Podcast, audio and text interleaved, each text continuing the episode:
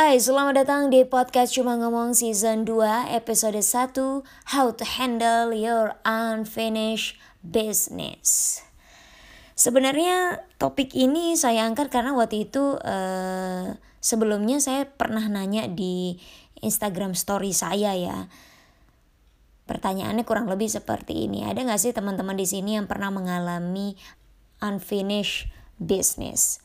Boleh dong diceritain dan saya cukup terkejut karena banyak sekali yang membahas tentang unfinished business itu dan cerita-cerita mereka itu sungguh-sungguh sangat apa ya menyedihkan, menyakitkan. Banyak sekali cerita-cerita dari mereka yang memang Uh, durasinya durasi unfinished bisnisnya tuh lama banget gitu loh udah bertahun-tahun gitu. Nah oleh karena saya mencari siapa ya yang tepat untuk saya ajak ngobrol tentang unfinished business gitu. Karena saya pun pernah mengalami unfinished business dengan durasi yang cukup lama dan baru bisa apa ya baru bisa rilis kali ya baru bisa tenang itu setelah beberapa tahun gitu loh. Kali ini saya mengundang teman saya yang memang uh, kuliah psikologi ya karena menurut saya unfinished business ini adalah berhubungan tentang jiwa kita, berhubungan tentang bagaimana sih kita harus menghadapi masalah agar ke depannya itu nggak jadi masalah lagi gitu. So ini dia teman saya, kerabat saya yang memang cocok untuk membahas unfinished business. Inilah dia, Mbak Tiwi. Halo, Assalamualaikum. Waalaikumsalam warahmatullahi wabarakatuh. Alhamdulillah akhirnya nih ya. Yes. Selamat datang di podcast Cuma Ngomong. Terima kasih Kakak Sally. Walaupun podcastnya cuma ngomong, tapi uh, gue sih berharap nanti setelah obrolan kita ini ya, ada orang-orang yang mendengarkannya paling enggak kita berdua deh ya dapat insight-nya gitu ya. Amin. Jadi bukan obrolan sia-sia ya, Bo. Oke. Oke. Eh, ini boleh dong Mbak Tiwi kenalin diri dulu. Oh, oke. Okay. Uh, uh, halo teman-teman semua, kakak-kakak. Kenalin, nama aku Tiwi. Uh, aku temannya Sally. aduh maksudnya boleh disebut gitu loh kamu pernah kuliah di mana?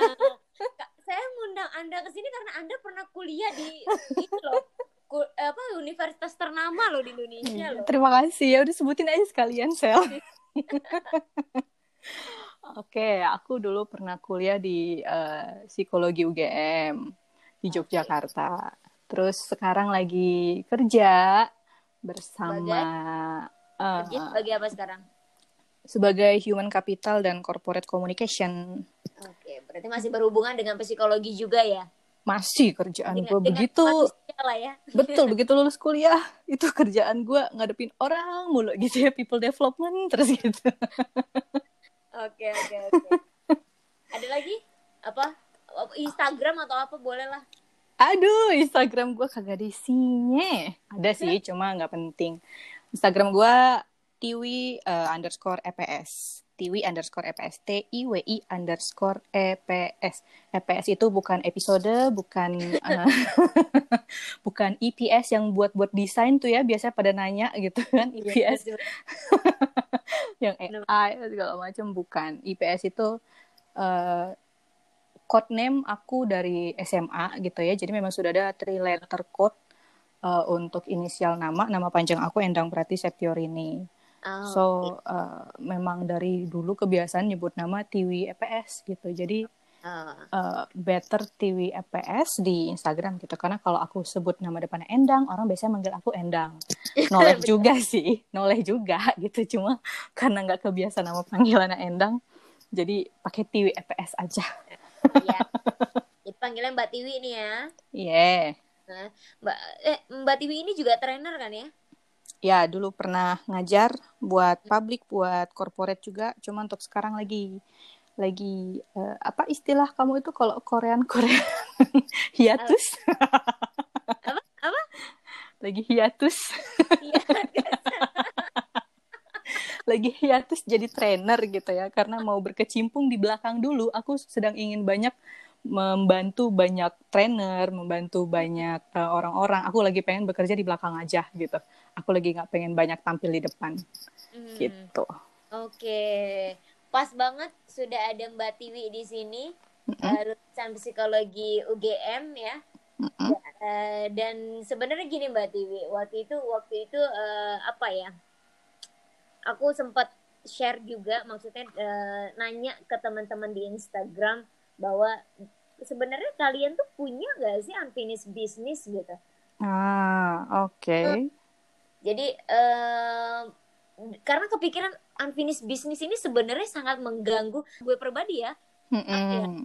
pernah punya unfinished bisnis yang mana mengganggu banget selama bertahun-tahun gitu loh. Mm -mm. colongan ya bu. gitu. Sampai akhirnya munculnya dari kegelisahan itu akhir akhirnya gue nanya di Instagram kemudian beberapa ada yang menjawab memang ada yang menjawab uh, unfinished bisnis mereka ya ada gitu loh pasti ada bahkan ada yang bilang banyak gitu loh Berarti hmm. unfinished bisnis ini hampir di setiap orang itu ada gitu kan. Hmm. kalau dari un, kalau unfinished sendiri, unfinished bisnis ya, kalau unfinished hmm. bisnis kan secara apa ya, secara secara harfiah lah ya, secara harfiah hmm. ya unfinished bisnis, unfinished itu ya belum selesai gitu. Betul. Ya urusan gitu ya. Mm-hmm. gitu jadi kalau secara harfiahnya ya urusan yang belum kelar gitu, gitu. bahasa Arabnya apa tuh bahasa Arabnya apa ya tanya Pak Ustadz dulu deh itu tapi kalau kalau dari perspektifnya psikologi unfinished business ini apa sih Mbak Tiwi?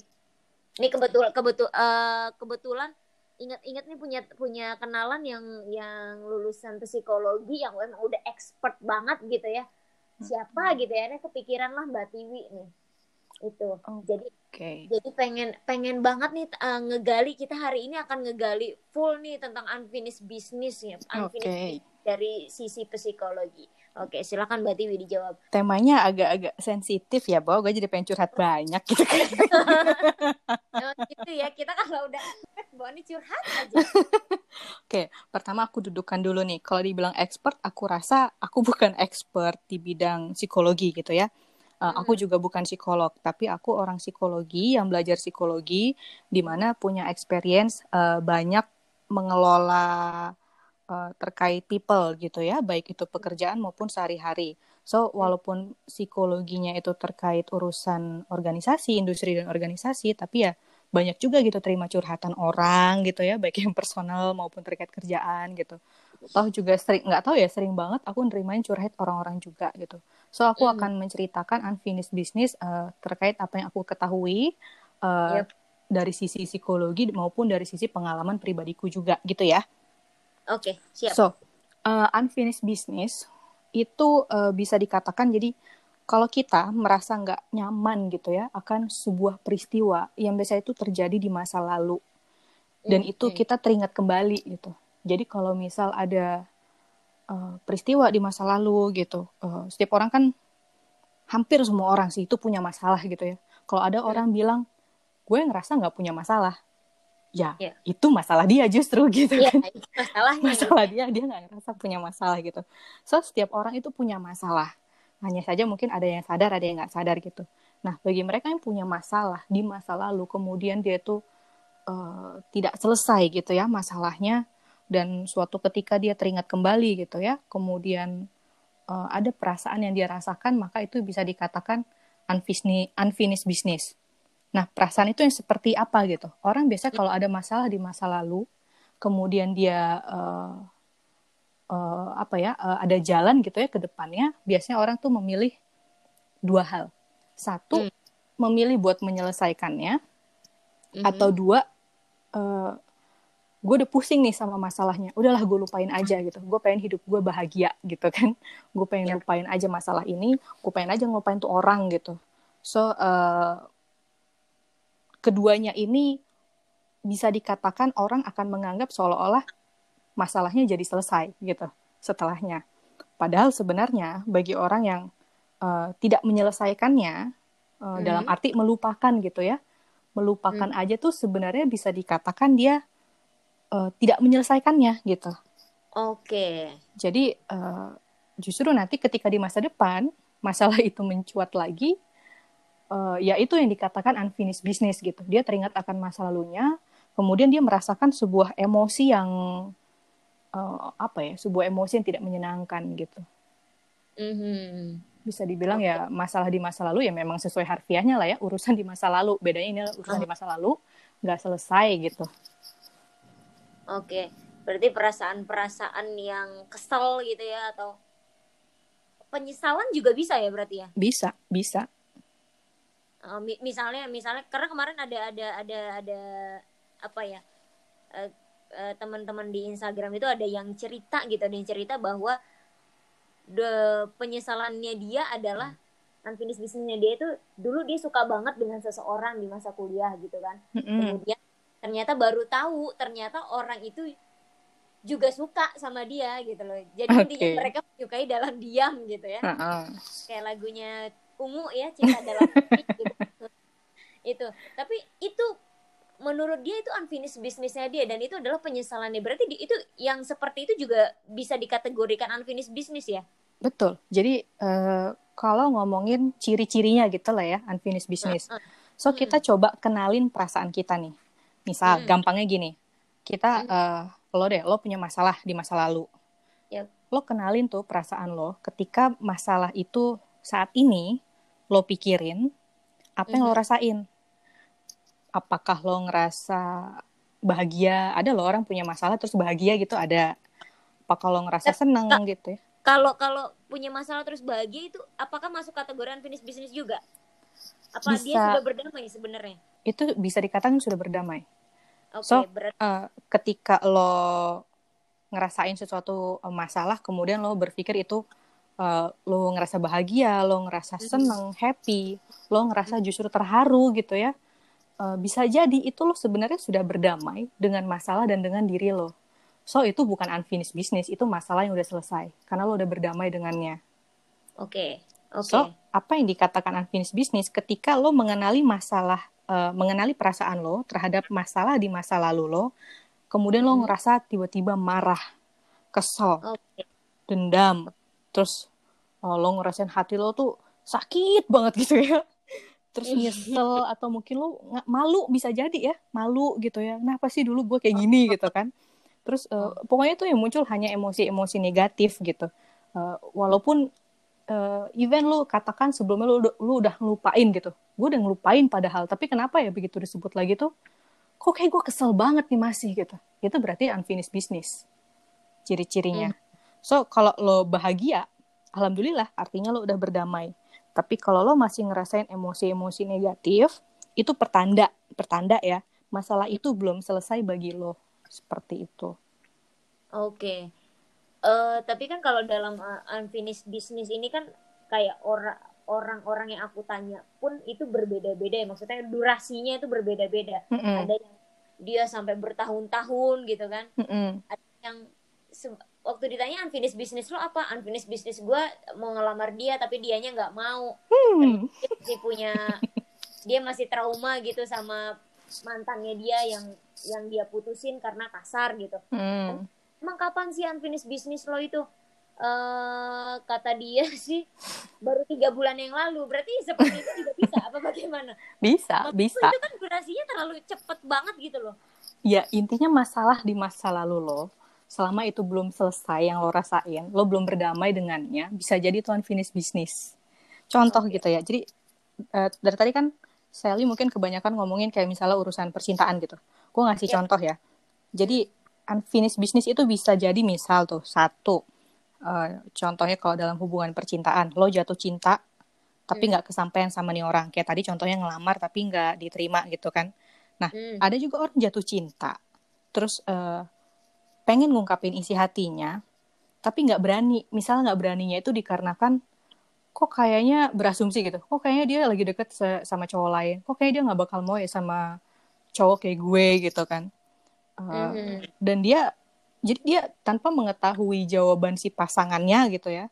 Mm-hmm. uh, dan di masa depan dia udah nikah udah punya anak terus ngerasa penasaran muncul lagi gitu kan uh, kalau dulu gue nembak dia ya dia terima gue nggak ya? Kira-kira akhirnya unfinished business terus ngajak tuh cewek ketemuan gitu kan. Ngajak tuh cewek ketemuan nanyain kalau gue dulu nembak lo kira-kira lo terima nggak? Em pret udah punya anak oh nanya begitu. Itu salah satu contoh. Ada juga yang seperti itu ya ada juga yang seperti ada itu. Ada jangan salah. Apa itu terjadi kepada anda ya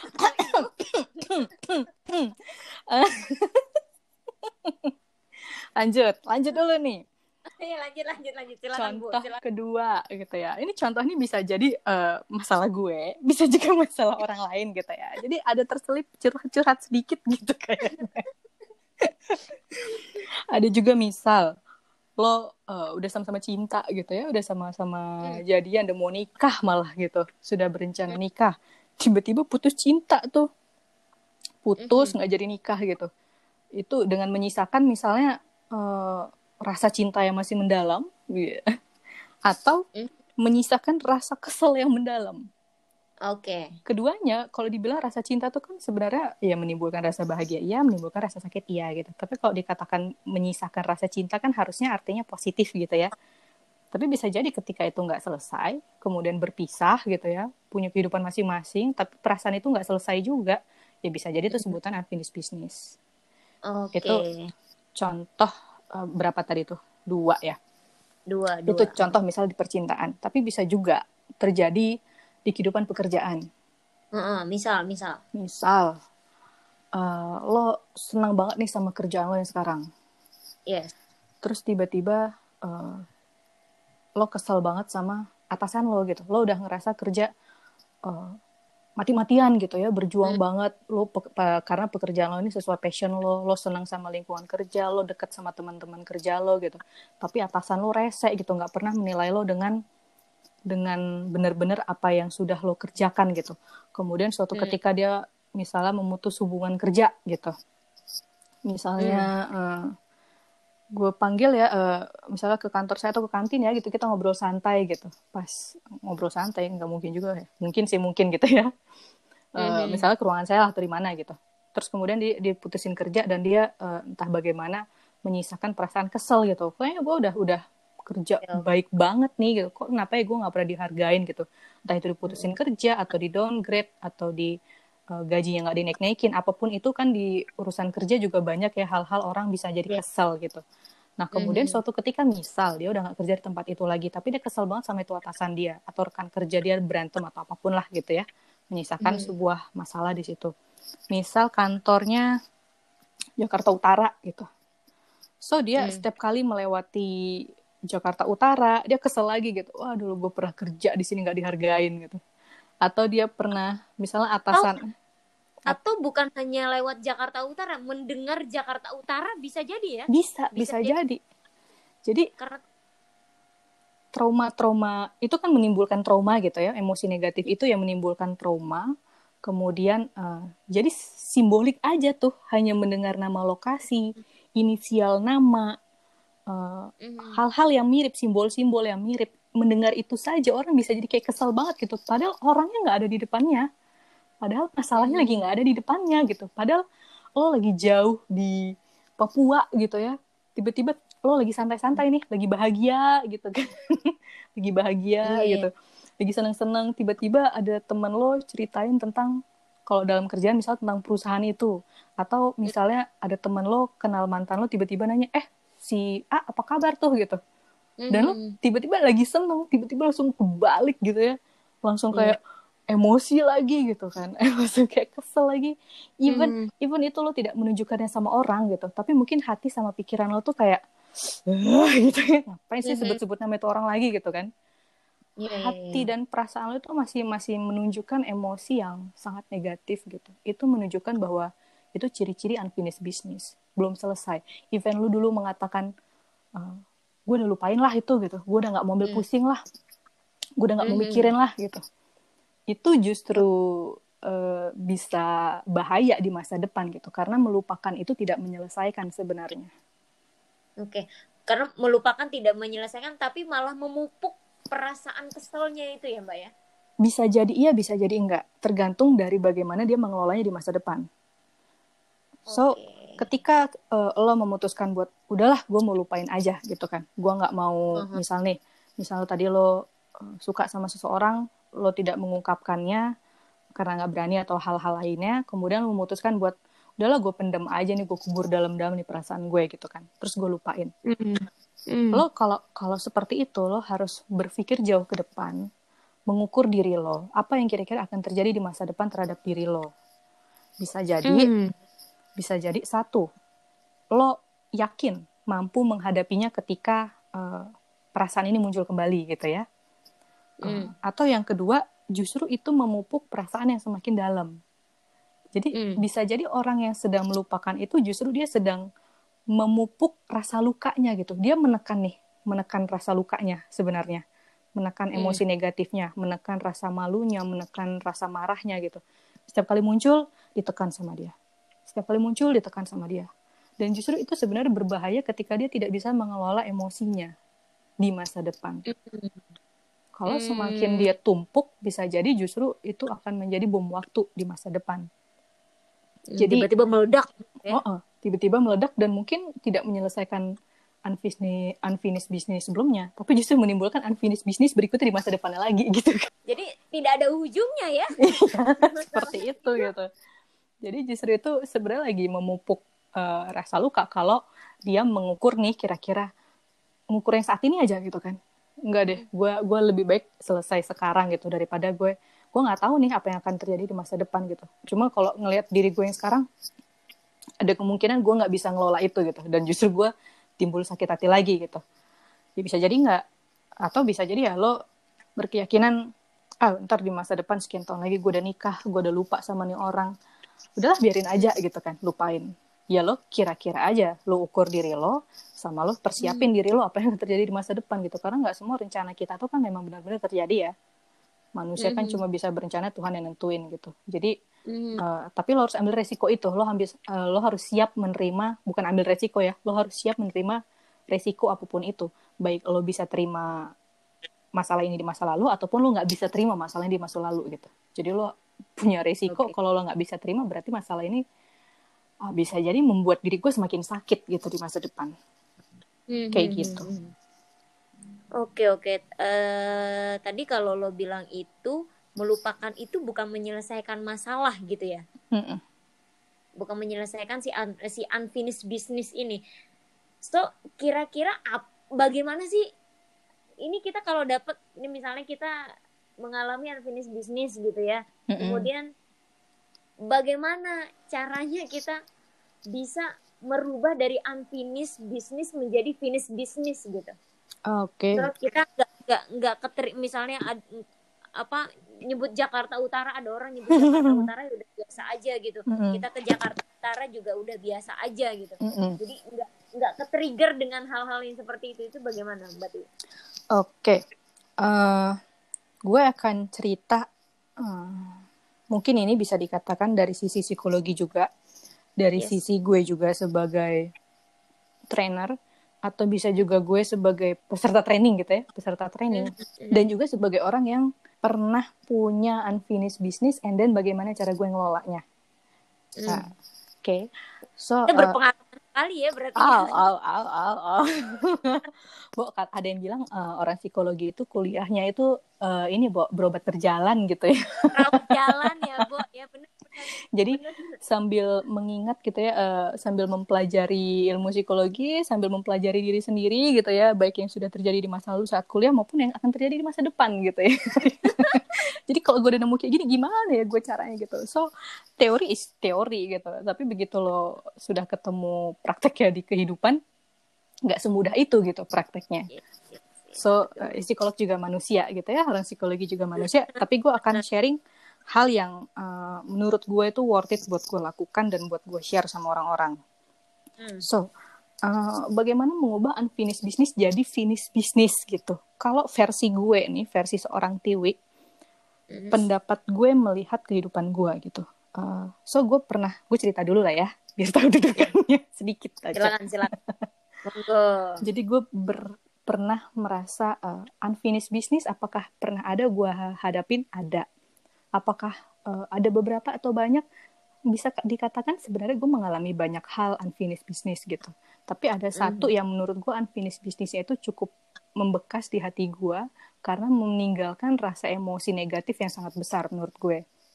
Yang tadi Mhm. gue bilang, gue udah pernah berpikir eh, memutuskan untuk melupakan. Lupa, Mhm. eh, udah pernah, gue lupa sama sekali, udah pernah lupa sama sekali, nggak ingat sama sekali. Eh begitu muncul tuh simbol-simbolnya, namanya, orang tiba-tiba sebut namanya, apalagi Hmm. eh, lingkungan sekitar gue masih ternyata masih masih berkaitan erat dengan dia gitu ya. Ini ini tentang seseorang gitu ya, unfinished business dengan seseorang gitu. Eh, so gue langsung merasa emosi itu muncul lagi gitu. Emosi itu eh, membuat gue jadi kayak gitu ya gerem lagi gitu kan gerem eh, Mhm. apa ya kayak kesel lagi gitu keselnya nggak cuma Hmm. ke nggak cuma ke orangnya tapi ke diri gue Hmm. gitu ke diri gue juga gitu kenapa sih Lui lo dulu bisa bertingkah mau apa ya bersikap bodoh gitu ya bisa tertipu gitu kan bisa bisa nggak bisa melihat semua itu dari awal gitu kenapa lo baru sadar belakangan Eh, sehingga akhirnya kan lo terima apa ya terima efeknya belakangan ini justru lo jadi sakit hati kayak gitu kan. Gue dulu sempet sempet eh, semarah itu gitu kan. Tapi Yes, gue yes. alhamdulillahnya alhamdulillahnya gue nggak pernah marah sama Allah gitu. Gue marahnya itu sama Hmm. diri gue dulu. Gue nganggap diri gue tuh bodoh banget gitu. Gue tuh nganggap kenapa sih mata hati gue tuh nggak terbuka dari dulu gitu. Nah, justru gue baru sadar belakangan gitu ya. Kemudian eh, justru ketika ketika orang ini udah nggak ada di hadapan gue justru Mhm. semakin banyak terbuka hal-hal yang buat gue sakit hati gitu ironisnya gitu makin terbuka Oke. bukti-buktinya uh, gue makin sakit hati di situlah gue ngerasa justru unfinished business gitu gue tadinya berpikir udahlah nggak ada orang ini udah nggak ada lagi gue udah ngelupain gitu ternyata Mhm. ketika banyak yang muncul balik datang ke gue gue kayak dihantam gitu kan astagfirullah Hmm. gue bilang kan uh, jadi kayak jadi kayak ujian bagi gue gitu jadi kayak gue ngerasa Allah nguji gue uh, masalah lo tuh belum selesai wi nih gue kasih lagi nih gue Hmm. kasih lagi nih gue kasih lagi gitu kan gue nggak marah sama Allah cuma gue bertanya gitu apa yang udah gue lakukan ya. Allah dalam hidup gue sehingga gue harus menerima ujian ini gitu so uh, Mhm. banyak hal gitu ya. Gue gua banyak ikut berbagai training sel, mungkin bisa dibilang 1 sampai 2 tahun. Training-training itu ya Mhm. bisa berupa motivasi diri, motivasi hidup, Mhm. bagaimana cara menyelesaikan masalah gitu. So, gue orang psikologi, gue orang training gitu ya, gue trainer gitu. Uh, walaupun gue bukan motivator yang memotivasi orang gitu, gue training, trainer, membawakan sebuah materi uh, hard skill gitu ya, soft skill sama orang. Bukan motivasi belaka Mhm. gitu kan, ada skill yang dibawa. Mhm. Cuman tetap aja gue tuh berbicara di depan untuk membantu mengubah orang gitu kan. Uh, Yes. so tidak semudah berbicara gitu, tidak semudah teori di buku. Pada saat gue ngakuin uh, mendapatkannya gitu ya, akhirnya gue mencoba bermuasabah diri, uh, mencari cara. Gue mencari cara. Gue sempet tenggelam banget dalam hidup gue. Nggak Mhm. mungkin pernah orang-orang sekitar gue, orang terdekat tuh bilang gue kayak zombie gitu. Gue tuh kayak zombie tau, Wi. kayak manusia hidup tapi nggak ada rohnya gitu. Karena gue gue kayak bener-bener men- menzolimi diri gue sendiri gue menyalahi diri gue Ah. sendiri gitu kan gue bener-bener mungkin Sampai seperti kayak zombie gitu kata orang bilang. iya orang terdekat gue orang yang terdekat di sekitar gue sehari-hari gue gitu ya lo tuh kayak nggak ada rohnya gitu gue mungkin ya kerja kayak nggak ada rohnya gitu ya Uh, ngobrol sama orang juga mungkin kayak kayak nggak hidup kalau kata orang lo tuh kenapa sih kayak nggak hidup gitu kan itu sempat terjadi beberapa lama gitu Uh. So, gue cari cara. Ini nggak sehat buat diri gue. Gue sampai titik uh, titik paling bawah gue dalam hidup gue yakin saat itu gitu kan. Itu terjadi dalam hidup gue. Gue udah mengalami titik itu. So, gue berpikir dan selama alhamdulillah itu selama masa itu terjadi, uh, Mhm. religius gue meningkat. Sholat gue Hmm. banyak banget, sholat sunat gue banyak, ngaji gue banyak, uh, doa-doa banyak gitu ya. Jadi azan nih misalnya jam 12 zuhur, gue setengah 12 udah di musola itu Wow. bisa balik nanti Wow. ke bisa balik itu kalau gue lagi nggak ngajar ya dulu gitu bisa Iya, balik iya. kalau misalnya nggak ngajar dan nggak ada kerjaan gitu Eh, itu bisa balik gue habis ngaji habis ngaji Quran gitu nanti kadang jam satu baru balik gitu ya itu kadang nggak makan atau gue puasa atau kadang baru makan nanti lah kalau pas ada waktu senggang lagi gitu kan terus nanti pas Mhm. asar gitu asar nanti misalnya eh, pokoknya sebelum atau sesudah tuh biasa gue lebihin waktu itu cuma buat doa ngaji nangis Eh, Mhm. sholat sunat bahkan gue pernah sholat malam itu saking udah gue gak tau mau sholat apa lagi gitu sholat tobat Mhm. udah sholat apa udah gue banyakin istighfar udah gue banyak gue banyak banyak ini juga kan minta sama saran-saran sama ustadz gitu sudah gue lakuin Mhm. astagfirullah segala macem gitu. Sholawat hati gue nggak pernah puas. Gue jadi kayak bingung gitu kan. Apalagi gitu. Tapi Oke. tapi justru religius gue semakin tinggi semakin gue meningkatkan itu semakin gue mendapatkan petunjuk dari Allah. Ya itu bukti-buktinya dikasih Oke. lihat gitu kan. Uh, Mhm. justru gue semakin down sempet iya. Tapi sampai satu titik gue ngerasa uh, Allah itu ngasih masalah sama kita. Karena Allah yakin kita bisa menyelesaikannya Betul, Gua- betul, gua betul. tahu itu dari dulu sel tapi pada saat gue menerima masalah ini gue rasanya kayak eh, nggak bisa mengelola diri gue gitu jadi kayak masuk kiri keluar Mhm. kanan apa yang gue ketahui selama ini apa ilmu yang gue ketahui saat ini tuh kayak mentah gitu rasa gue kan sampai akhirnya Mhm. siapa yang paling bisa menyadari gue banyak tuh ikut-ikut training banyak nasihat nasihat-nasihat orang gitu ya eh, training-training motivasi religius Eh, banyak sekali yang mengatakan kayak ya intinya ngasih motivasi hidup gitu ngasih cari cara gitu. Sampai gue memutus eh, bukan memutuskan gue berpikir gini semua itu cuma teori. Pada saatnya lo dapet masalah nggak semua itu lo bisa selesaikan gitu. Eh, Hmm. jadi kayak nggak semua teori menyelesaikan masalah yang orang beri itu cocok di kita gitu kan. Uh, so aku Yes. aku berpikir lagi kenapa ya aku udah ikut training berbagai macam tuh juga nggak nggak ada yang masuk gitu di telinga aku aku berpikir gini karena itu yang aku dengarkan adalah teori dari manusia Oke. teori ilmu-ilmu dunia gitu. Semakin Aha. banyak aku cari tuh nggak pernah ada yang memuaskan gitu eh, hatiku dan pikiranku nggak pernah selesai. So aku eh, Hmm. ada satu waktu itu titik puncak terakhir banget tuh aku ikut eh, kelasnya Pak Prasetya Embrata dan juga kelasnya Mhm. Pak D Pak Depri GS. Di situ Mhm. aku mereka nggak tahu masalahku apa, eh, tapi aku benar-benar melihat diri aku di situ bodoh banget gitu rasaku kan gitu. Bodohnya itu saat Mhm. itu udah bukan lagi bodoh bahwa aku eh, kenapa ya aku di masa lalu bodoh banget enggak, tapi justru Hmm. ngapain Slowi lo terlalu menikmati hidup lo yang lagi roda di bawah ini gitu. Lo tuh udah Iya, terlalu lama gitu. Gue justru nganggap bodohnya di situ gitu. Jadi aku Oke. aku tuh di situ belajar sesuatu bahwa eh kalau terhadap diri aku dulu ya sama Allah gitu. Aku melihat em, nggak ada orang yang sempurna. Nggak ada manusia yang sempurna. Oke. Eh, setiap kehidupan orang itu pasti punya kesalahan. Dulu aku tidak memaafkan diri aku karena aku membiarkan diri aku tersakiti. Aku membiarkan diri aku disakiti oleh orang lain. Aku membiarkan diri aku eh, terlihat bodoh gitu ya dibodoh-bodohin dia membuat sebuah kisah cerita orang lain percaya sama dia gitu kan sehingga aku Mhm. terlihat seperti kayak eh, korban gitu nah namun sampai satu titik eh, waktu di kelas itu aku belajar melihat masalah dari sudut pandang yang berbeda so yang Mhm. pertama aku lakukan aku menerima pada satu titik sebelum ikut kelas itu aku sudah menerima eh, menerima bahwa Allah memang pengen aku menjalani kehidupan seperti ini. Apa pun yang aku lakukan di masa lalu, mungkin aku dulu pernah berpikiran, coba gue nggak milih si, coba gue nggak deket sama si A ini ya, pasti kehidupan gue nggak akan se, se, se, se- Serumit. se- serumit ini gitu, sedrama ini, sesinetron ini gitu kan, gue termasuk gitu kan, tersedot gitu dalam sinetron dia yang bahkan sampai sekarang mungkin episodenya nggak selesai gitu kan.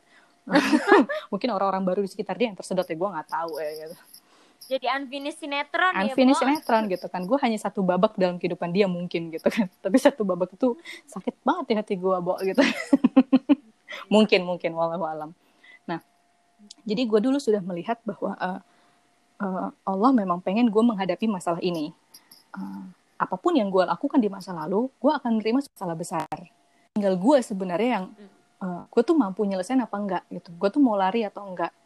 Gue tuh udah capek banget bo. Setahun lebih kerjaan gue lari gitu kan. Lari lari lari lari. Hmm. capek hati gue gue sampai satu titik capek beneran capek nangis capek hati capek pikiran Hmm. gitu. Sampai gue memutuskan udah wi cukup. Karena gue sadar ternyata itu sangat menyakiti hati gue sangat menyakiti diri gue. Dan itu sangat nggak worth it. Banyak banget orang ngomong Wi lo tuh nggak worth it Wi hidup seperti ini gitu. Kehidupan lo tuh jauh lebih menyenangkan jauh lebih baik tapi mata lo tertutup. Banyak orang ngomong gitu ya awal mulanya hmm. memang ketolak semua tuh sama gue gitu. Sampai akhirnya satu titik gue bisa nerima tuh semua oh iya ya bener ya kata orang. Gue bisa ngeliat tuh dari sudut lain gitu kan. So uh, ya itu gue terima hmm. dulu nih. Memang kehidupan setiap orang tuh nggak ada yang sempurna gitu. Uh, setiap orang tuh punya kelemahannya punya kekurangannya. Hanya mungkin Allah menutupi aibnya atau tidak seperti itu kan. Nah uh, aku bersyukur hmm. saat itu bahwa Allah memberikan masalah itu justru pada akhirnya. Kenapa? Karena aku bisa melihat perubahan dari diriku yang jauh lebih baik. Cara aku memandang masalah jadi jauh lebih baik. Cara aku melihat masalah dan seseorang yang mirip-mirip seperti itu pandanganku tuh jadi lebih baik gitu karena satu aku menerima aku belajar untuk menerima sih karena aku ngerasa waktu itu titik titik paling bawah banget. So masalah-masalah setelahnya yang mungkin agak lebih ringan. Aku hmm. anggap jadi kayak lebih enteng gitu. Karena satu penerimaanku okay. gitu. Penerimaan dan keyakinanku bahwa itu semua memang memang Allah yang pengen. Allah pengen aku menghadapi ini. So pilihanku adalah tadi tuh lari dengan melupakan atau aku selesaikan. Aku sudah pernah mencoba lari. Okay dan itu nggak pernah selesai mm-hmm. gitu. Dan justru apa yang kurasakan semakin sakit gitu. So aku udah punya pengalaman itu aku memutuskan selesaikan wi.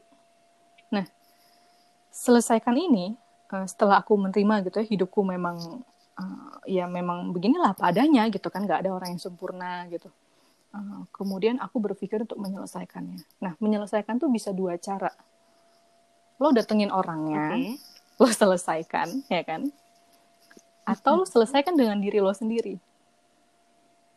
Nah oke. okay. gue uh, melihat kalau gue selesaikan datengin orangnya.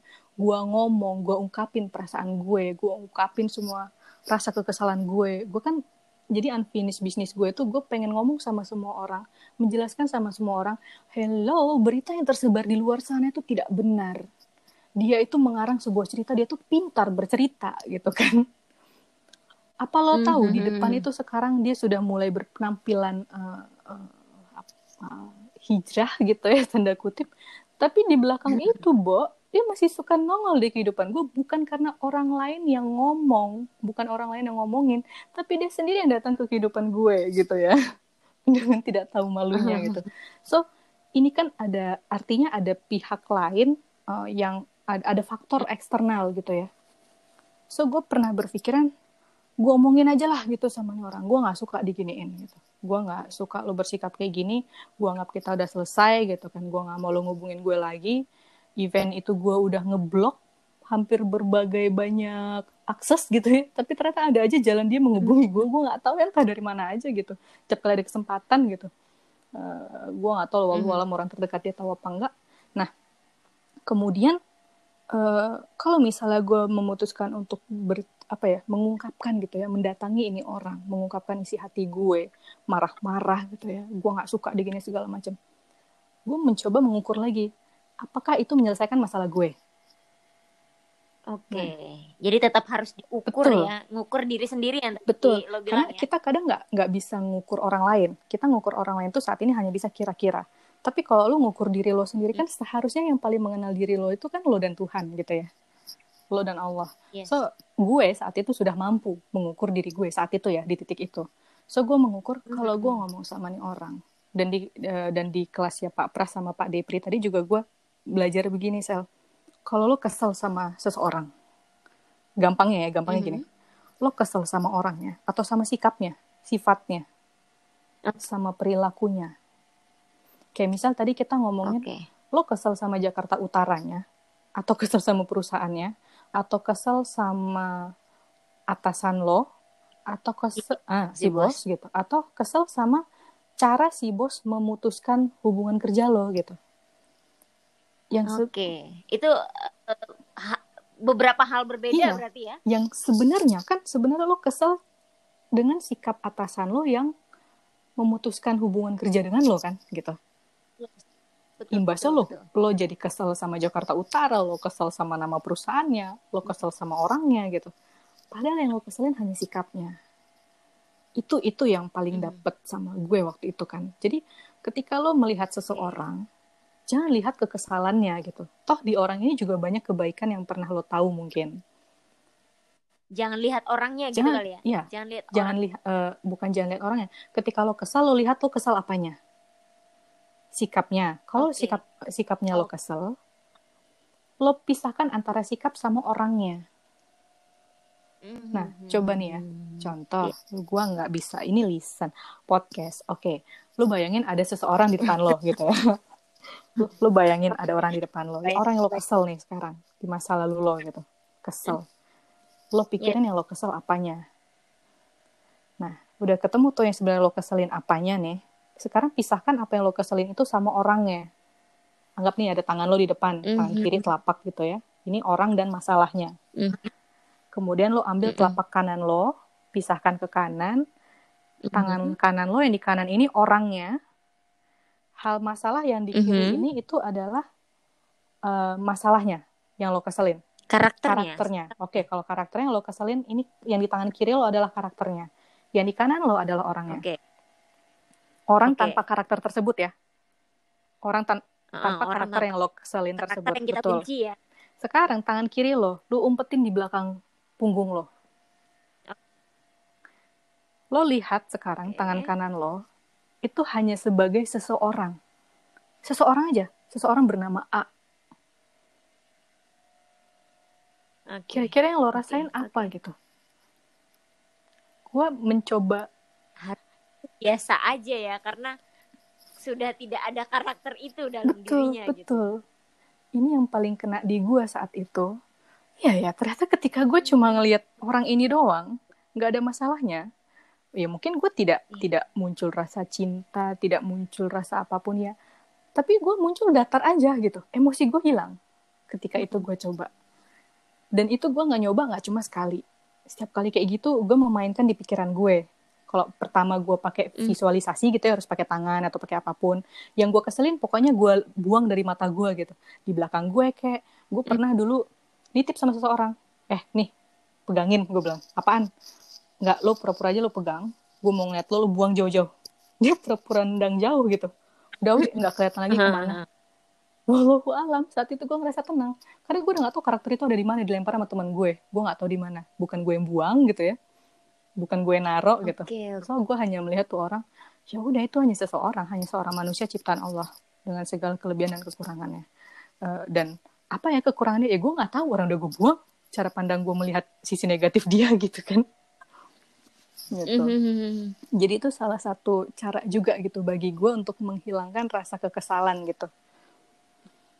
So Oke, eh, oke, oke. itu eh, oke balik lagi tadi jadi ada cara menemuin seseorang itu atau atau eh, selesai Kan diri dengan betul dengan Diri, diri ya? sendiri so kalau menyelesaikan dengan orang tersebut eh, aku menilai bahwa itu nggak akan menyelesaikan masalah gue atau justru menimbulkan unfinished business baru Eh, FYI sebagai contoh Mhm. gitu ya banyak orang eh, kayak tadi aku kasih contoh Mhm. sudah nikah terus ngajak ketemuan dengan eh, nggak ngasih tahu alasannya Yeah. tapi begitu ketemu mengatakan gue tuh dulu sebenarnya suka sama lo gitu. Gue penasaran kalau misalnya gue dulu nembak lo lo nerima gue nggak? Gitu. Pret gitu ya. Mhm. Eh, dia mengatakan Jadi sebenarnya dia dia itu datang untuk memenuhi rasa penasaran betul tanpa aja mikirin ya. perasaan orang lain yang dia datangin gitu kan. Enak bener gitu jadi orang gitu.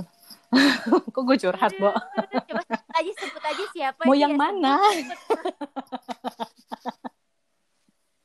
sebut. nggak nggak. Eh, intinya ya itu itu ya ya pernah terjadi di kehidupan gue pernah juga terjadi di eh, teman-teman gue yang curhat gitu ya. So eh, Hmm. ada orang seperti itu gitu. Yang bahaya kan ketika orang yang diajak ketemuan itu terus ngejawab iya eh, gue sebenarnya suka sama lo. Nah kira-kira unfinished bisnisnya jadi finish bisnis nggak? Mem- memperkeruh gitu kan? Memperkeruh ah bisnis itu, perasaan si memper- nah, misal si cowok nih ngedatengin cewek gitu. Terus si cowok dikasih jawaban seperti itu gitu. Terus si si cowok ini imannya lemah gitu kan. Wah tergoda. Wah jangan-jangan ini cewek ya gitu. Se- sebenarnya masih ada rasa sama gua gitu kan. Dia dulu pernah ada rasa gitu. Akhirnya coba lagi tuh. Bukan yang tadinya eh, memutus yang tadinya memutuskan hari ini juga gue selesaikan nih. Harus finish nih bisnis gitu mm. harus finish nih bisnis ini gitu ternyata begitu datang dapat jawaban mm. kayak gitu dia nggak bisa ngelola diri dia gitu kan nggak bisa ngukur diri dia mm-hmm. yang ada malah timbul lagi unfinished bisnis baru gitu dia penasaran ngubungin dia lagi nah itu nggak kalau yeah. orang yang imannya lemah tuh biasanya eh, nggak uh, akan pernah terpuaskan gitu apalagi ketika misalnya si dia itu sudah menikah mm-hmm. gitu ya kemudian rumah tangganya lagi hmm, goyang gitu, gitu ya bisa jadi permasalahan Betul. baru lagi gitu. Lagi ya. kalau ya cewek yang didatengin tadi gitu ya uh, ngambil kesempatan dalam kesempitan gitu kan. Wah, gila nih cowok udah tajir misalnya gitu. Udah udah mapan Aduh. gitu ya, udah tinggal gue nikahin aja nih. Lo siap ninggalin bini lo misalnya gitu kan bahaya banget gitu ya, Bo. Astagfirullahaladzim, nauzubillah min zalik. Jangan sampai seperti itu. Nah, Gila. tapi ya kecuali misalnya lo memang sudah sudah yakin nih apa pun jawaban nih cewek gue nggak akan nggak akan terpengaruh. Gue hanya ingin mengungkapkan isi perasaan gue.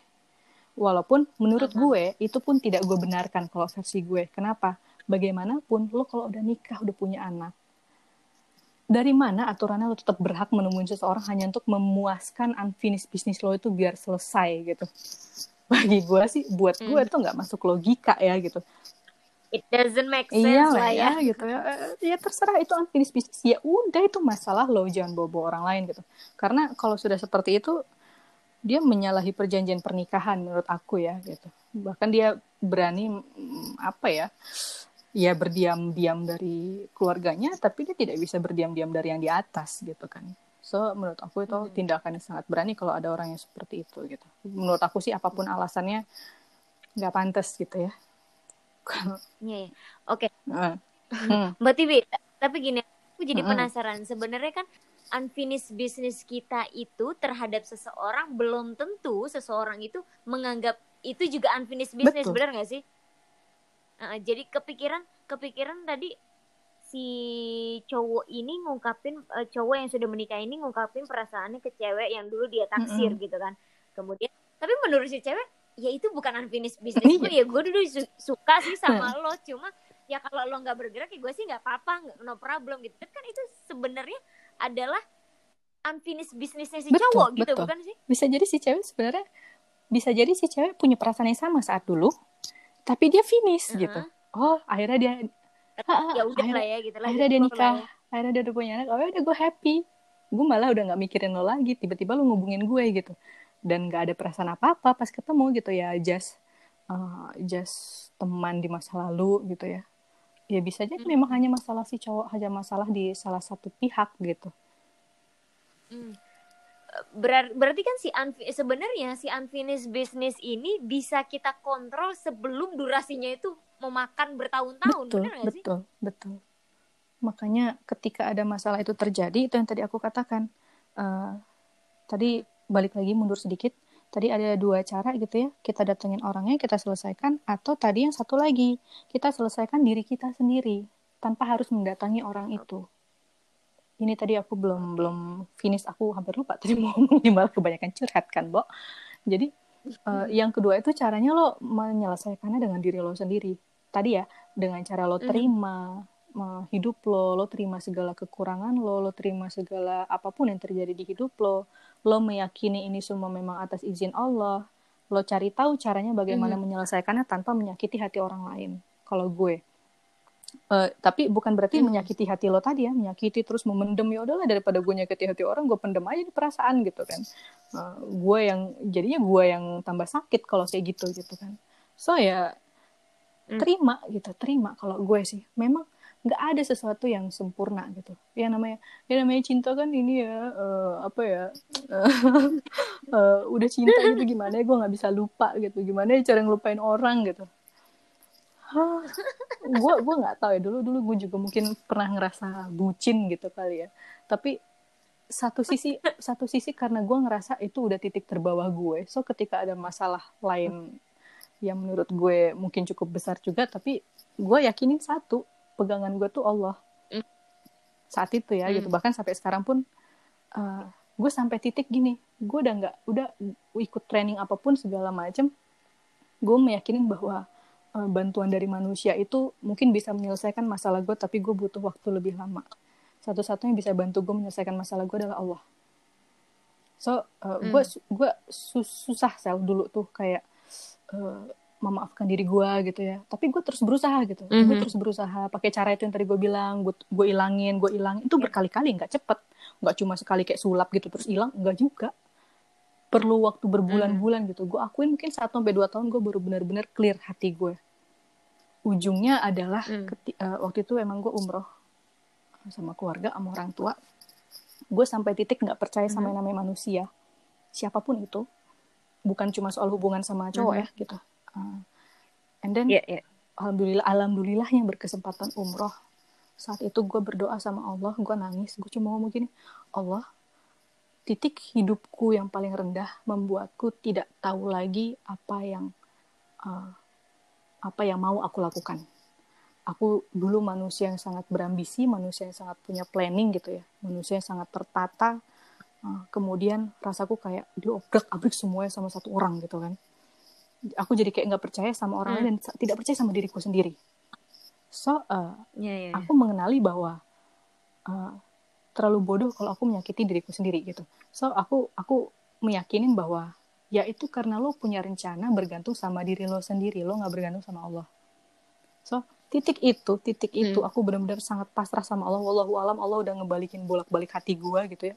Gue orang yang sangat gak punya Mhm. nggak sangat nggak punya ambisi sangat nggak punya rencana gue nggak tahu apa yang mau gue jalanin waktu itu.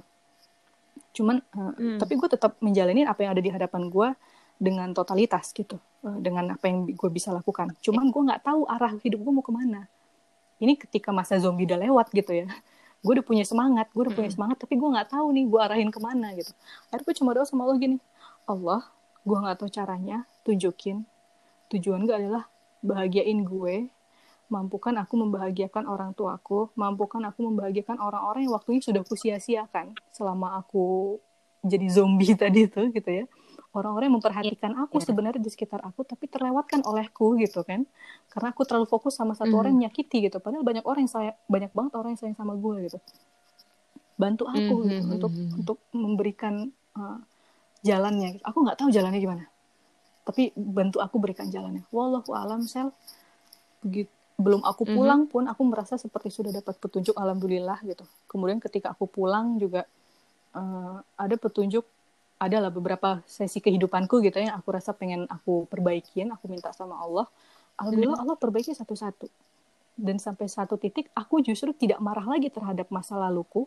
Aku justru bersyukur Allah ngasih itu di masa laluku Hmm, karena kalau oke, Allah oke, tidak mengikisku dengan masalah itu Allah tidak memberiku masalah itu aku yakin aku tidak bisa mengikis diri aku. Egoku masih terlalu tinggi. Hmm. Uh, target-target hidupku terlalu tinggi gitu ya. Uh, Mhm, mungkin seperti itu gitu. Jadi aku justru bersyukur oh makasih Allah udah dikasih masalah itu aku justru bisa muhasabah diri walaupun waktunya ya setahun dua tahun gitu ya. Tapi Hmm. bertahun-tahun setelah itu I'm happy gitu aku sangat bersyukur dan Hmm. melihat sebuah masalah tuh jadi kayak eh, ya memang banyak masalah besar juga tapi justru jadi kayak eh, ada ada kilas balik gitu wi lo aja dulu ada masalah lebih besar lo mampu nyelesainnya gitu so Hmm. eh, satu-satunya cara menurut aku paling efektif adalah lo selesaikan dengan diri lo sendiri gitu ngomong mudah ya ngomong mudah setiap orang menjalaninya bisa beda-beda Hmm. Bisa tadi durasinya lama Betul, bisa betul. durasinya cepat tapi kalau misal Hmm.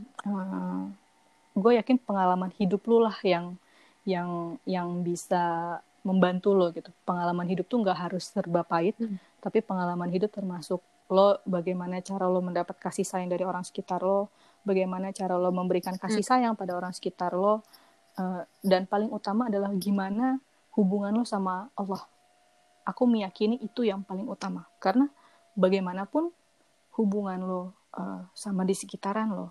Kalau hubungan lo sama Allah rasa percaya lo sama Allah tuh tinggi banget pasrah lo tuh tinggi banget.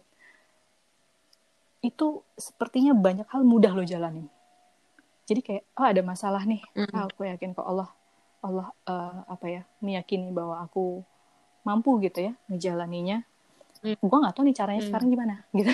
Gue nggak tahu. Jujur gue sering banyak banget. Nggak tahu gue caranya gimana Hmm. Cuma berserah diri lah ya. tapi tetap lo jangan jangan membuat diri lo seperti orang bodoh dengan dengan nangis gitu kan. Nangis nggak apa-apa. Nangis nggak apa-apa. Uh, so ketika lo nangis ketika lo nganggap punya masalah uh, pahamin bahwa itu tidak salah. Lo itu manusiawi. Manusiawi banget. Mm. so uh, terima itu gitu. Terima bahwa memang diri lo seperti ini gitu ya. Uh, lo nggak perlu sok kuat nggak perlu setiap orang itu pasti pernah ngerasa lemah itu wajar. Jadi nggak nggak apa-apa hmm. hidupmu nggak sempurna gitu ya. Terima maafkan maafkan orang yang menyakitimu maafkan dirimu yang sudah ceroboh membiarkan itu terjadi gitu. Toh sebenarnya kenapa masalah hmm. itu bisa terjadi dalam hidup kita? Kan kita yang mengizinkan masalah itu masuk kan gitu.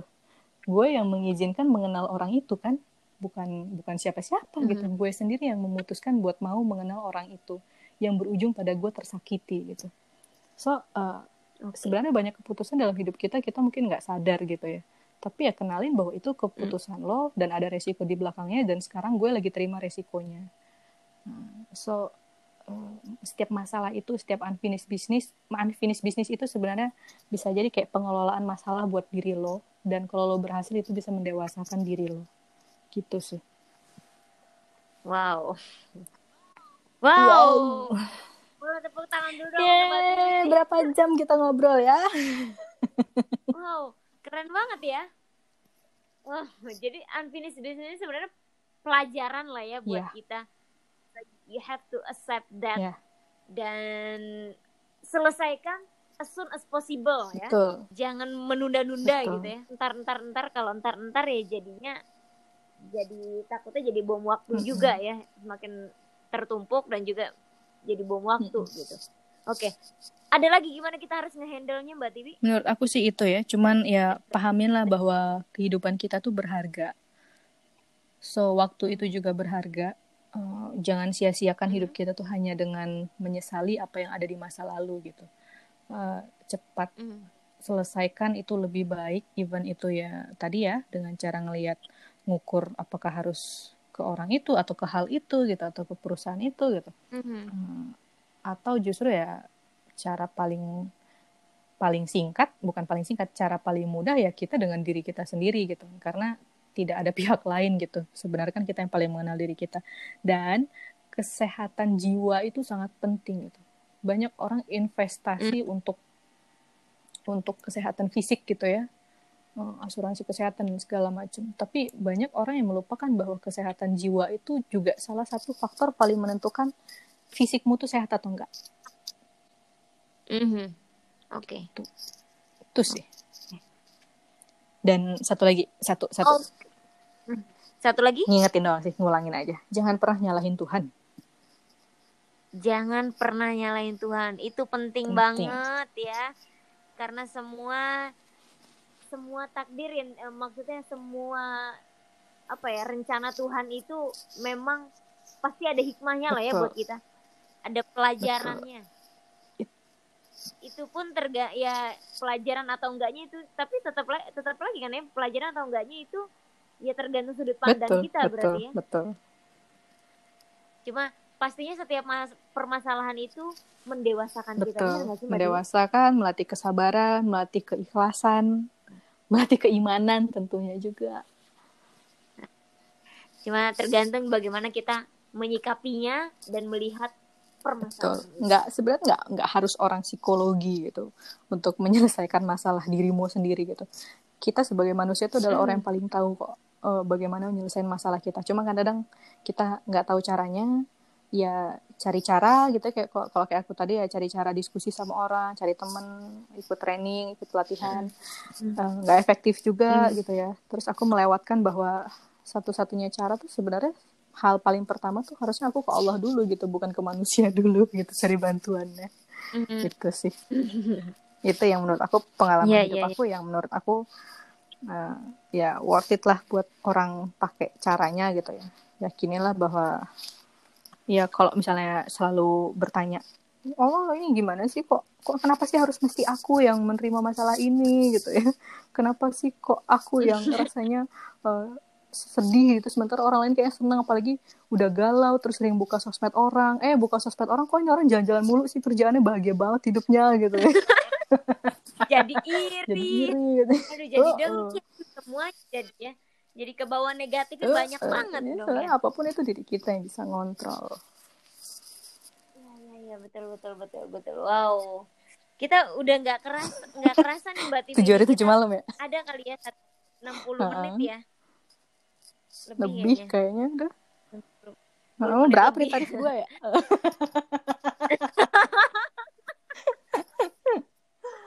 Aduh. Waduh, cuma oriented juga ya, ya.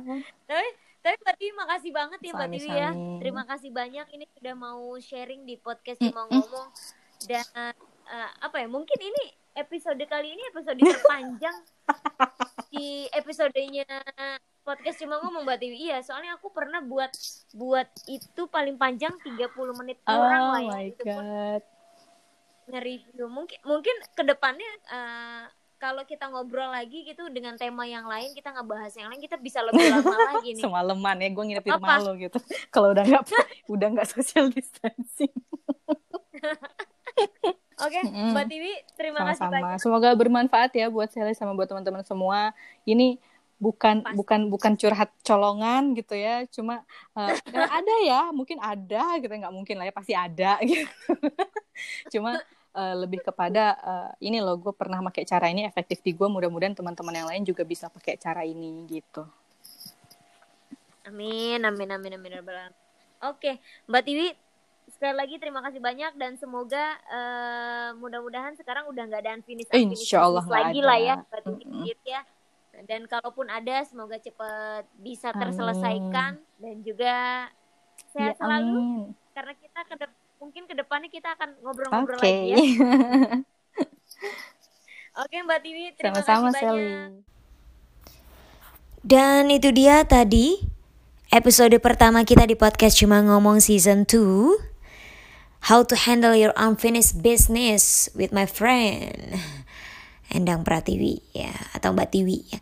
Jadi mudah-mudahan setelah ini teman-teman uh, dan para kerabat semuanya sudah bisa memaafkan diri sendiri ya, sudah bisa berdamai dengan unfinished unfinished business lainnya, unfinished business yang pernah teman-teman alami. Atau setelah mendengarkan podcast ini, teman-teman malah jadi kepikiran oh ternyata yang selama ini saya pikirkan itu unfinished business ya.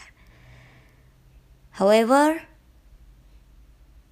semoga teman-teman bisa melupakan segala unfinished business di masa lalu.